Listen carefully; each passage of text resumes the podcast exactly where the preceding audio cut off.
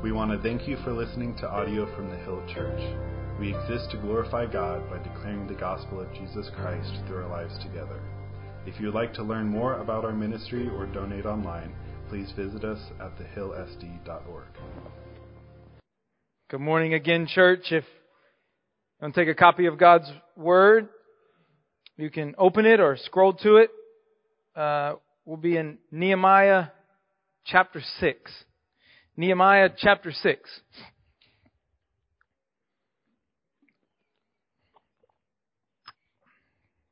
You know, fear, fear is a powerful thing which is expressed in differing ways. As far back as I remember in my home, it's been the, the task of my two boys to handle the trash and the recycling. It's always been that way. And it's a pretty simple task, though we moved into a, a townhome complex where we shared a, a trash unit and it was about 300 yards away from our, our, our house. And it, uh, so it made it a little difficult for him in one sense. And what I started noticing was my, my son, he, he wanted me to start walking with him to the trash, which I thought was great.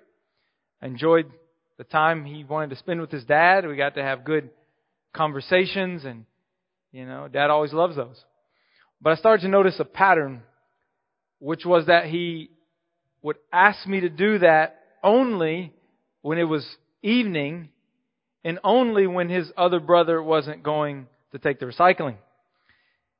What I noticed was that my son's uh, desire for me to be with him was not driven by a, a desire to just spend time with dad. It was driven by a desire of a fear of the dark. And, which was fine, is a good thing. but it was a, just been a joke in our house for many years.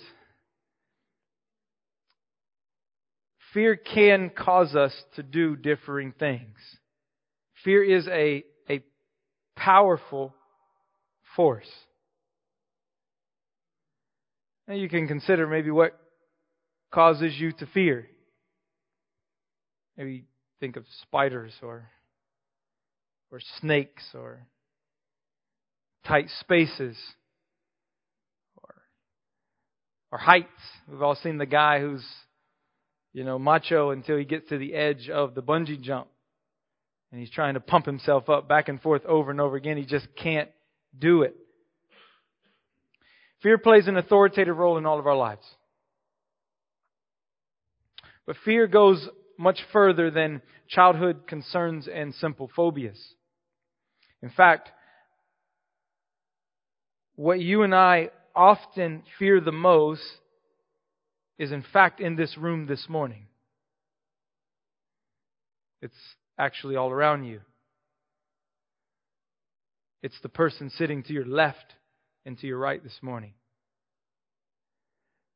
While we may not all struggle with the same phobias, we all struggle with the fear of man, fearing people. One author says, fear of man is such a part of our human fabric that we should check for a pulse if someone denies it.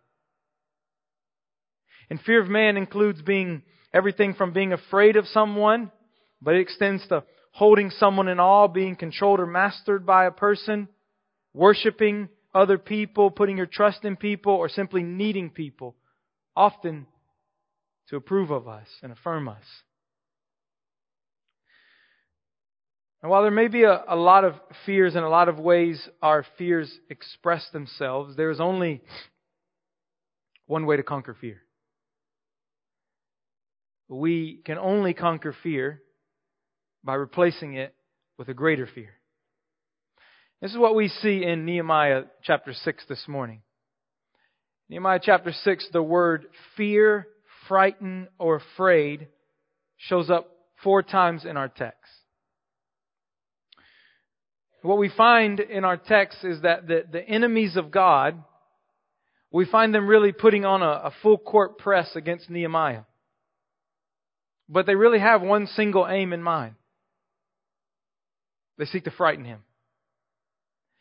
They aim to incite fear in Nehemiah and really divert his attention from the mission of building this wall. But we're going to see Nehemiah perseveres in the work. And he's actually going to lead the people this morning to lay the final brick in the wall. But to do so, Nehemiah has to overcome his fears. And he's going to do so by exchanging them for a greater fear, a fear of the Lord. So I want to give you a main idea this morning as we are continuing to think about this idea of laboring for the glory of God from the book of Nehemiah. And here it is. That perseverance in the work of God demands us fearing God supremely and pressing on faithfully. Perseverance in the work of God demands us fearing God supremely and pressing on faithfully.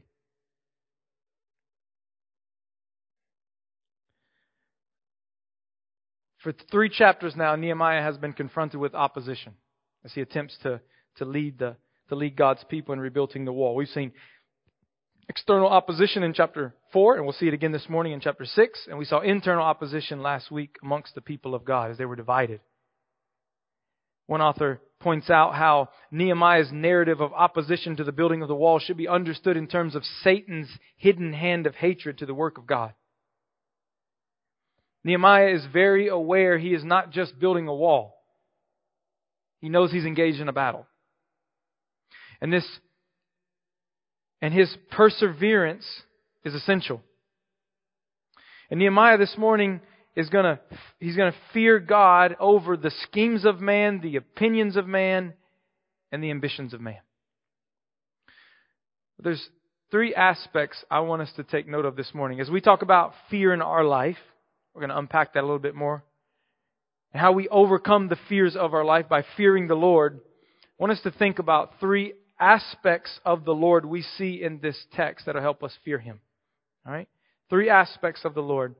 So first we see how Nehemiah, we see something of fearing God's gracious call. Though absent the last few weeks, our three stooges returned this morning. Sanballat, Tobiah, and Geshem the Arab. And they come, they return this morning to really turn up the heat of opposition. Their goal is to strike fear in the heart of Nehemiah. And we learn why in verse 1. Look at it. Now when Sanballat and Tobiah and Geshem the Arab and the rest of our enemies heard that I had built the wall and that there was no breach left in it, although up to this time I had not set up the doors in the gates. Word has gotten out that this wall is nearly finished. In fact, all that's left is the hanging of the doors. In construction terms, the punch out guys are coming in. What seemed impossible just a few months ago is actually almost complete. And these guys can't stand for it. They must step up their game in order to prevent this from coming to completion, so they begin scheming. Verse 2. Sanballat and Geshem sent to me saying, uh, Come and let us meet together at Hakkephirim in the plain of Ono, but they intended to do me harm. And I sent messages to them saying, I am doing a great work and cannot come down. Why should the work stop while I leave it and come down to you? And they sent to me four times in this way. And I answered them in the same manner. Using their political power, they try and persuade Nehemiah to pause his work and meet them on the plains of Ono. But Nehemiah stands his ground. You know it's coming, right? And he says, Oh no.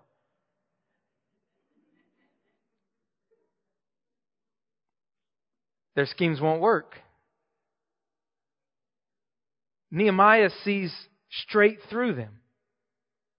Now we know Nehemiah to be a man of urgency, right? He's a man of urgency, a man of passion, a man of persistence in laboring for God. We've seen that. He's a man on a mission. But with that said, I, I think we need to be careful here. We don't confuse his, his drivenness for thoughtlessness. Right? Nehemiah is a man of prayer, discernment, and wisdom. How easy it is. How easy it would have been for Nehemiah to have been diverted here. Right? There's plenty of people who could carry on the work. It's almost done. Maybe this could benefit our city in some sort once we get it up going. I mean, these guys are powerful political guys. No, Nehemiah was a discerning and wise man of prayer and persistence. And all of this arose from, I think, the certainty of Nehemiah's call upon his life. These guys are persistent in their schemes. We see that, right? They, they four times they ask him. But they're in no way as persistent as Nehemiah towards God's call upon his life. Verse 3 I am doing a great work, and I cannot come down. Why should the work stop while I leave it and come down to you? I think his language here is very important. Of course, geographically, it's accurate. He would have to go down to the plains of Ono to meet them. But in light of the magnitude of God's call upon his life to lead the people in rebuilding this wall, remember Nehemiah has a holy concern. To stop his work here would be to come down from his call.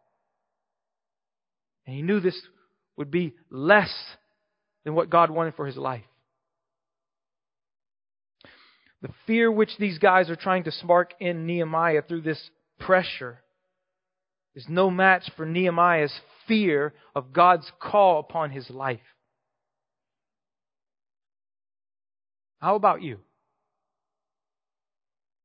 How about us as a church? Do you, do we fear God's call upon our lives?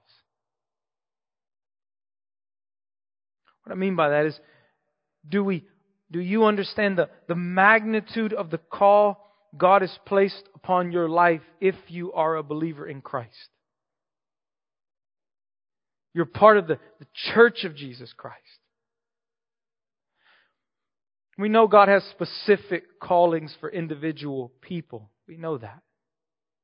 Not all of us are missionaries that go overseas. Not all of us are preachers of God's Word. Not all of us are called to lead the people to rebuild the wall of Jerusalem. There's particular callings. We know that. But every particular call arises out of a general call that each of us as believers share in Christ. This is no small matter. We belong to the Lord Jesus Christ. He purchased us with His own blood. He called us to Himself.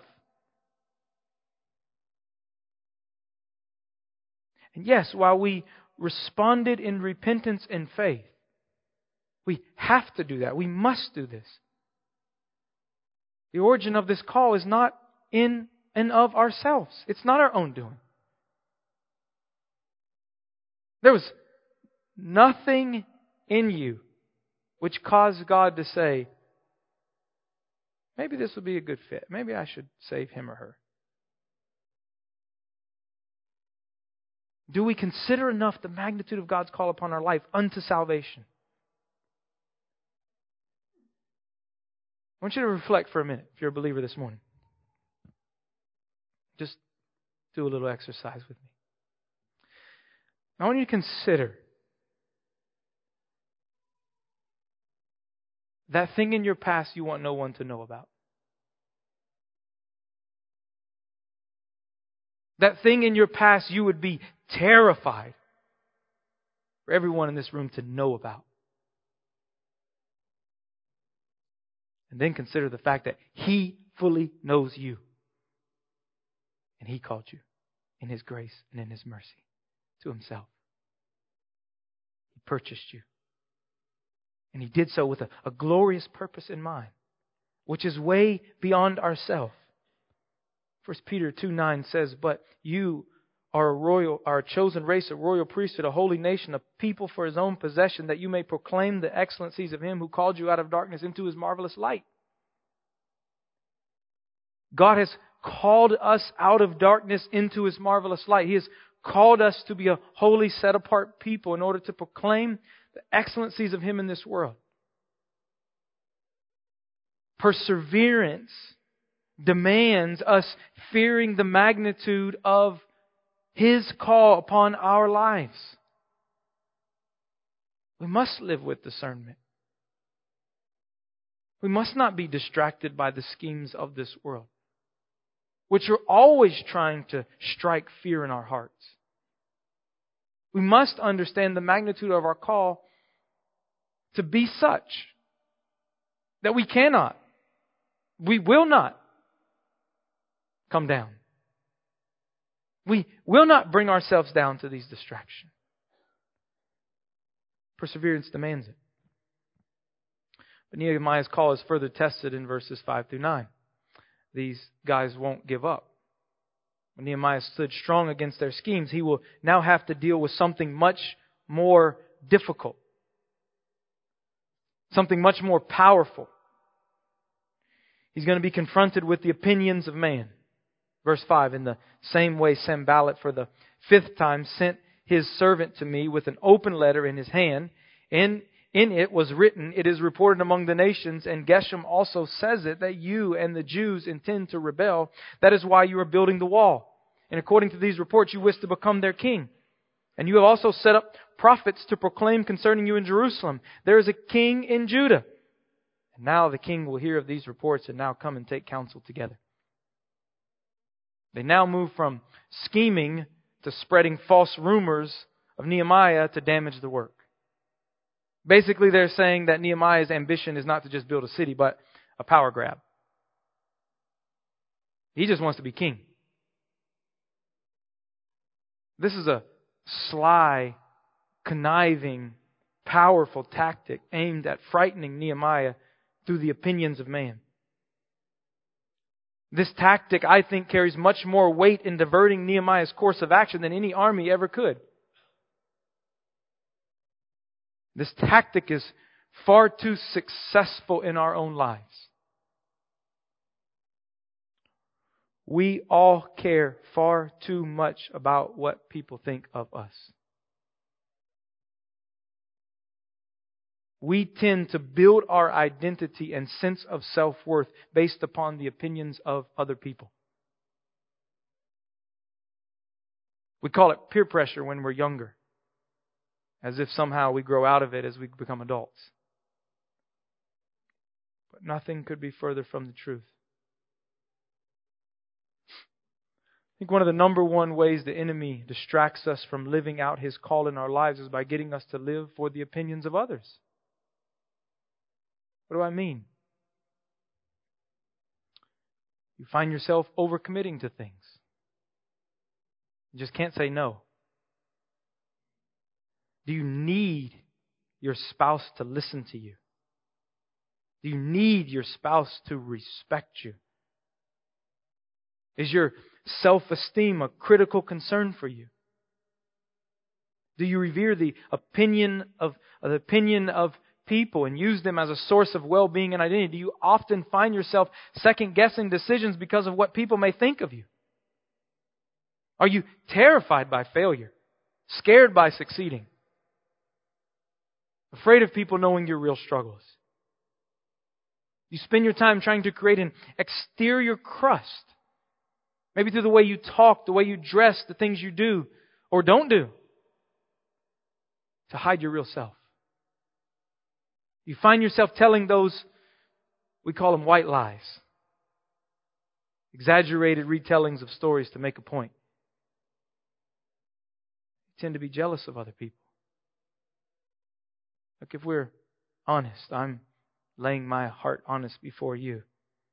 Our actions are typically driven by the fear of man and the Lord.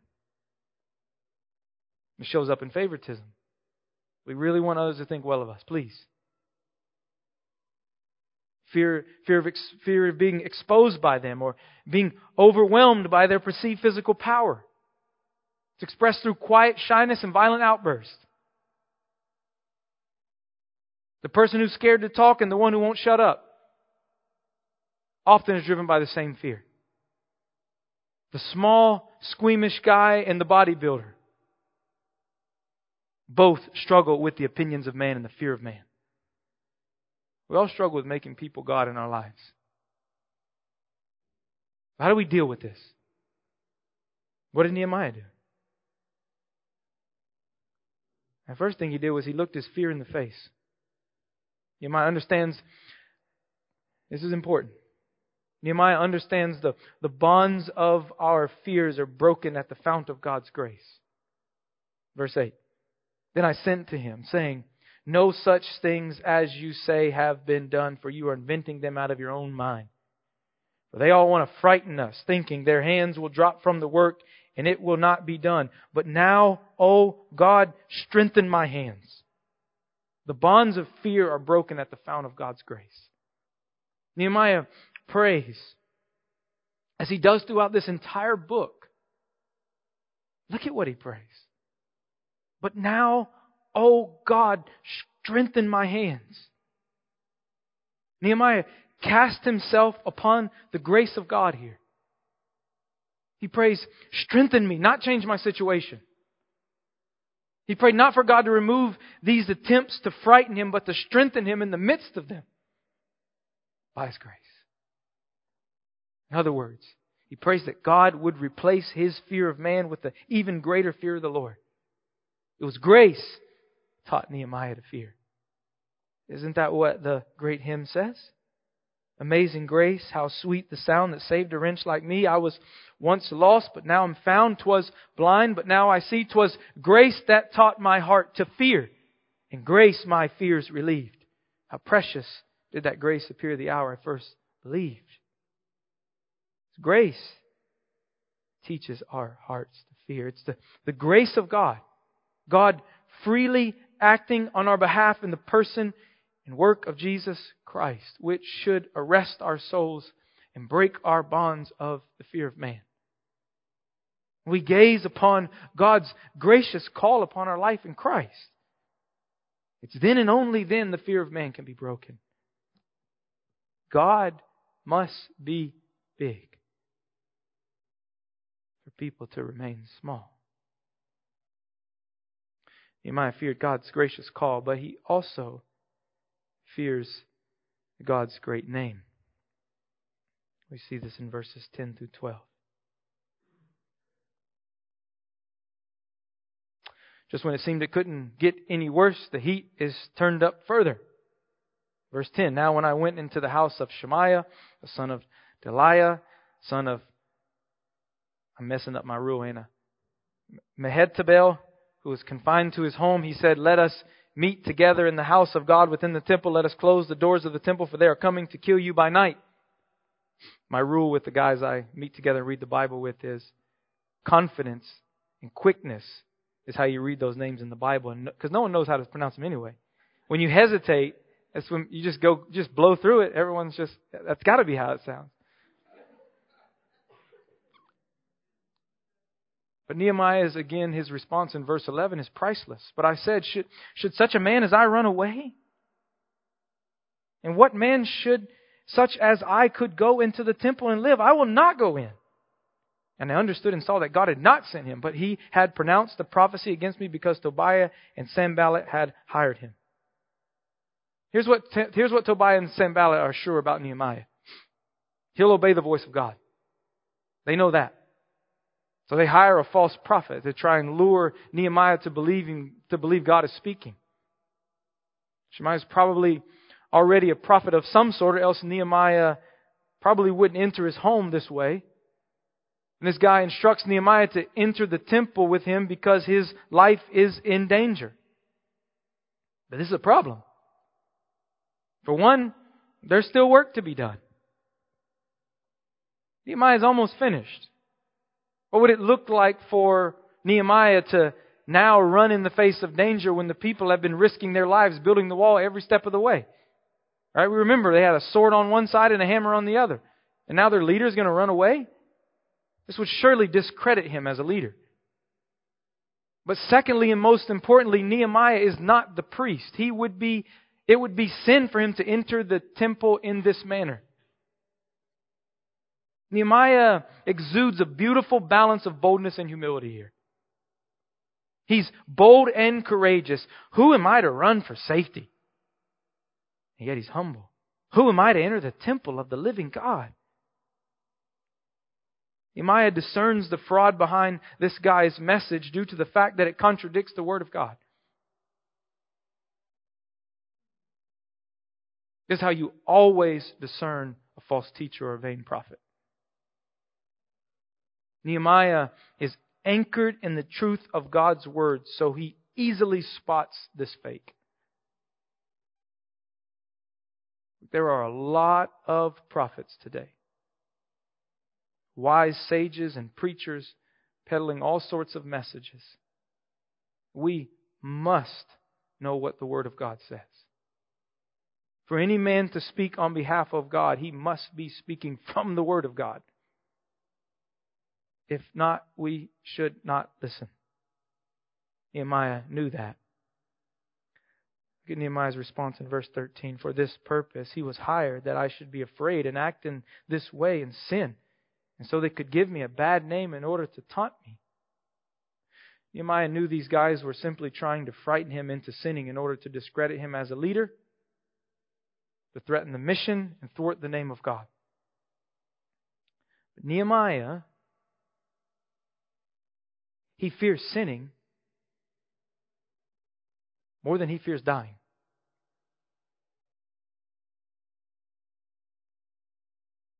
He feared the name of God above all else. Go to the temple. They're coming to kill you. Nehemiah says, I can't go in. When we think about the, the fear of God, the fear of God operates in two distinct but essential ways in our Christian life as it helps us battle sin. We've already mentioned one. God's grace compels us, draws us to fear the Lord, to love Him, to revere Him, and desire Him above all else because of the, the richness of His grace towards us in Jesus Christ. We fear the nearness of God in His grace towards us in Christ. What a marvelous reality. God has come near to us, sinners, wretched sinners in Christ. But we must also fear the distance of God towards us in our sin. God is not like us. God is holy and righteous. And his righteousness burns hot towards our sin. To fear the name of God is to fear the fullness of his person. We cripple our power to battle sin when we attempt to view God's grace apart from his holy hatred towards sin. God is both just and the justifier. And this is how he has revealed himself to us in the Bible. Exodus 34, God reveals himself. Verses 6 through 7. The Lord, the Lord, a God merciful and gracious, slow to anger, abounding in steadfast love and faithfulness, keeping steadfast love for thousands, forgiving iniquity and transgressions and sins, but who will not by no means clear the guilty, visiting the iniquity of the fathers on the children and the children's children to the third and fourth generation. The God of the Bible is as full of grace and mercy as he is full of holiness and judgment. We must maintain a proper fear of God's otherness. He's not like us. We must maintain a fear of His greatness and His majesty, His holiness and His righteousness. And yes, His anger towards sin. We must never allow the nearness of God in His grace towards us in Jesus Christ to allow us to belittle His distinction from us. This is a strong word. His disdain towards our sin. Nehemiah would rather die than sin. Why? He feared the name of God above all else. And, brothers and sisters, how in the world do we reconcile these two realities? How can God be both just, holy, righteous, angry towards sin? wrathful, promising he's going to pour out his judgment upon sin. But yet merciful, loving, forgiveness, kind, tender. How? In the cross of Christ, that's how. God would send His Son by an act of His sheer grace and mercy. And that His Son would live a holy, righteous life, upholding and defending the, the just name of His Father every step of His life, unlike me and you. But then He would take upon Himself the full measure of the wrath and hatred of God towards sin upon himself for you and me. As Joe said, he bore our sins in his body upon the tree. The justice of God and the grace and mercy of God kiss at the cross. God takes upon himself what we deserve nailing it to the cross, dying on our behalf, rising again, demonstrating that He has the power over sin, over death. And He offers us free offer of grace for all who would accept Him as their Lord and Savior.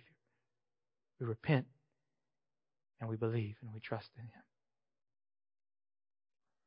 Jesus upholds the fullness of God's person, His justice, and His grace on our behalf. So we fear God's great name. But lastly, we fear God's sovereign, faithful hand here. I don't know how else really to put it. Nehemiah, at this point, he's, he's prayed, he's planned, and he's persevered in the face of opposition to accomplish the building of the wall. And I'm sure this was a, a thrilling moment. Look at the summary in verse 15. So the wall was finished on the 25th day of the month of Elul in 52 days. In the face of overwhelming opposition, these ordinary people have completed this great task in less than two months. No dump trucks, no excavators, no backhoes. Just God's people committed to God's mission. They had witnessed God work His great power in them. And they, they weren't the only ones who took notice. Look at verse 16. And when all the enemies heard of it, all the nations around us were afraid fell greatly in their own esteem, for they perceived that the work had been accomplished with the help of our God. Fear did play a major factor in the building of this wall, but not in distracting the people of God. Fear fell upon the enemies of God. The very ones trying so hard to incite fear are now frozen by it. And why? They knew that God had done this. God's mighty hand was behind the building of this wall, not just Nehemiah's. This work had been accomplished with the help of God, not just uh, Nehemiah, just as he had promised. What began with prayer and fasting in the capital of Susa has now come about in Jerusalem. And what have we learned since chapter 1? Well, about laboring. Well, we learned that prayer is essential. We learn that opposition is inevitable. We learn that the sacrifice of all the people is inescapable. We learn that teamwork is really unavoidable. We learn here that God is forever faithful. God did this. Nehemiah was to gather everyone together and sing a hymn. It'd probably be great is thy faithfulness. we're going to live for Christ, we're going to label, labor as the people of God for the glory of God, we better expect opposition. If we don't, we're foolish and we're reading our Bible with our eyes closed. And there will be many things to fear, many reasons to be scared, discouraged, and distracted.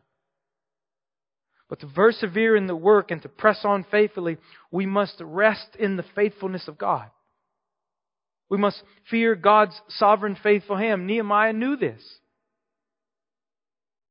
Good hand of God was upon me, he says, over and over again. And then when the wall was built, he said God did that. He feared the faithfulness of his God above every taunt of failure, every false rumor spread against him against every threat upon his name and his life. He feared God's sovereign, faithful hand. The wall's built. Final bricks laid. The doors hung. But the work still is not over. Because the opposition continues. Verse 17, moreover, in those days, nobles of Judah sent many letters to Tobiah and Tobiah's letters came to them, for many in, the, in Judah were bound by oath to him because he was the son in law. Shechaniah, the son of Arah, and whose son Jehohanan had taken the daughter Meshullam, the son of Berechiah, as his wife.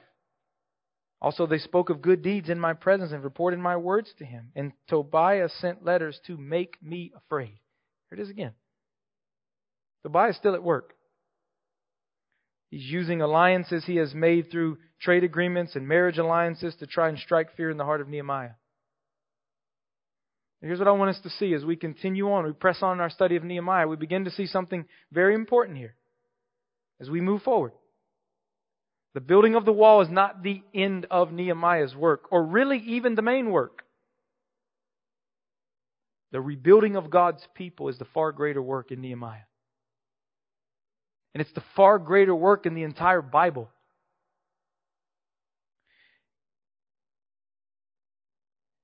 And it's God's sovereign, faithful hand who brings it about. Though painful, God will preserve his people in the book of Nehemiah. It's going to get really painful in the last couple of chapters.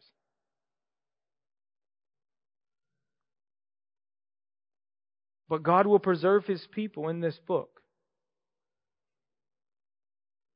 so that He can bring about the person of His Son. It's within this very city, Jerusalem,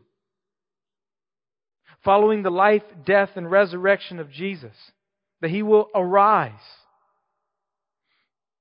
that He will ascend into heaven, that He will send His Spirit to establish His church to advance his mission in this world.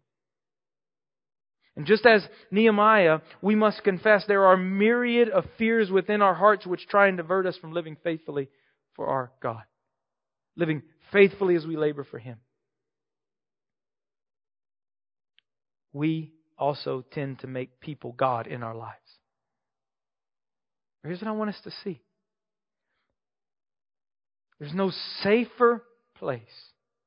There's no fearless place. More than resting in the arms of our sovereign, faithful God. So, how do we conquer our fears?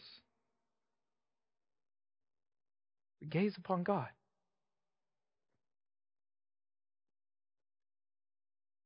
We rehearse who God is for us in Christ. And it's then that true transformation can take place. Like I'm not, I'm not talking about, it's not a, I'm not talking about a, a detached thought experience. I'm not talking about some philosophical speculation. What we believe about God can bring life to us today.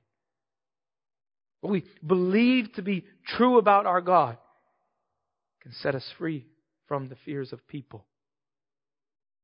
What we believe about God will cause us to persevere and live faithfully for Christ. God must be supreme. We must fear His gracious call. We fear His great name and we fear His sovereign, faithful hand.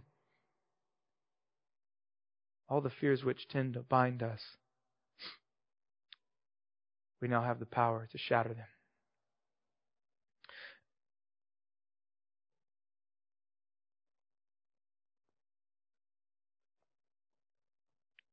If you're not a believer this morning or you're wrestling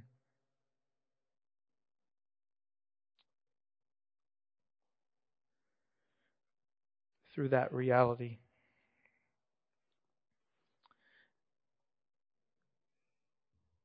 I want you to look upon Christ this morning. I want you to at least be honest to the fact that you're not God. And God is other than you. And you are a sinner. And I want you to think about who is Christ, that He's the one who would come and live a life that you could not live and die a death that you deserve, to offer you what no one else can offer you freedom from the bonds of sin forgiveness in Him, and eternal life. If you want that this morning, it's available to you in Christ. You'll simply cry out to Him. Confess your sins to Him. And believe in the Lord Jesus, what He has done for you on the cross. Receive Him as your Lord and Savior.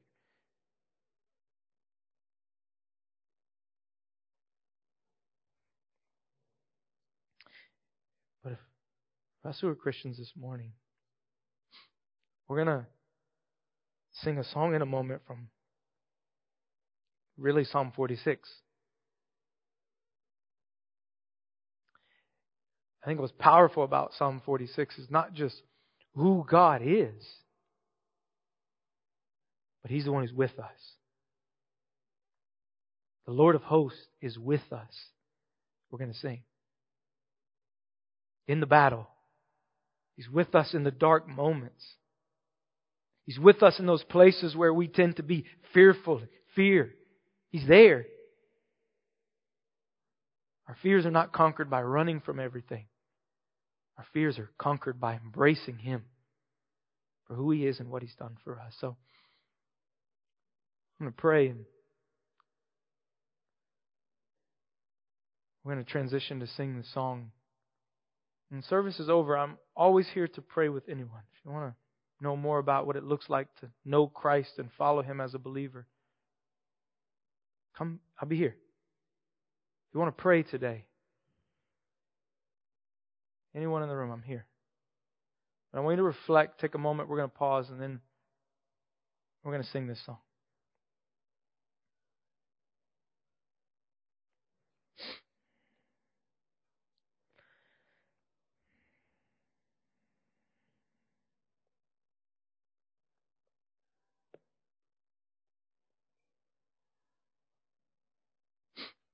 Father in heaven,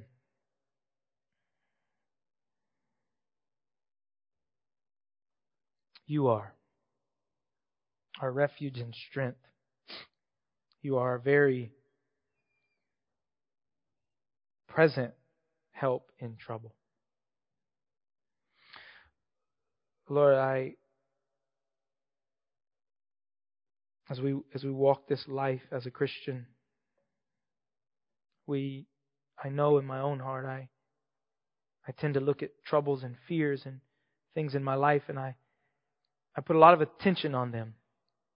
I want them to go away and this to change and that to change. Lord, I, I think we often don't do what the Bible calls us to,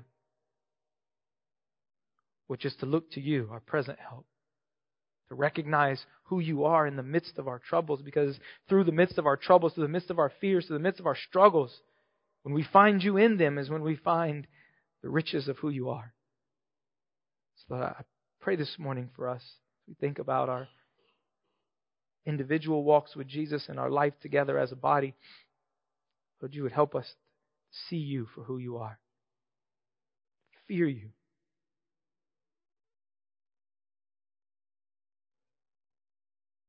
Come to understand and have a real perspective of life. Lord, for anyone in this room who doesn't know you, Lord, may not the opinions of man, the fears of man, draw them away from coming to you this morning. May their hearts be honest towards you this morning, and may they fear you and respond to you as you call them. Lord, we love you and thank you in Jesus' name. Amen.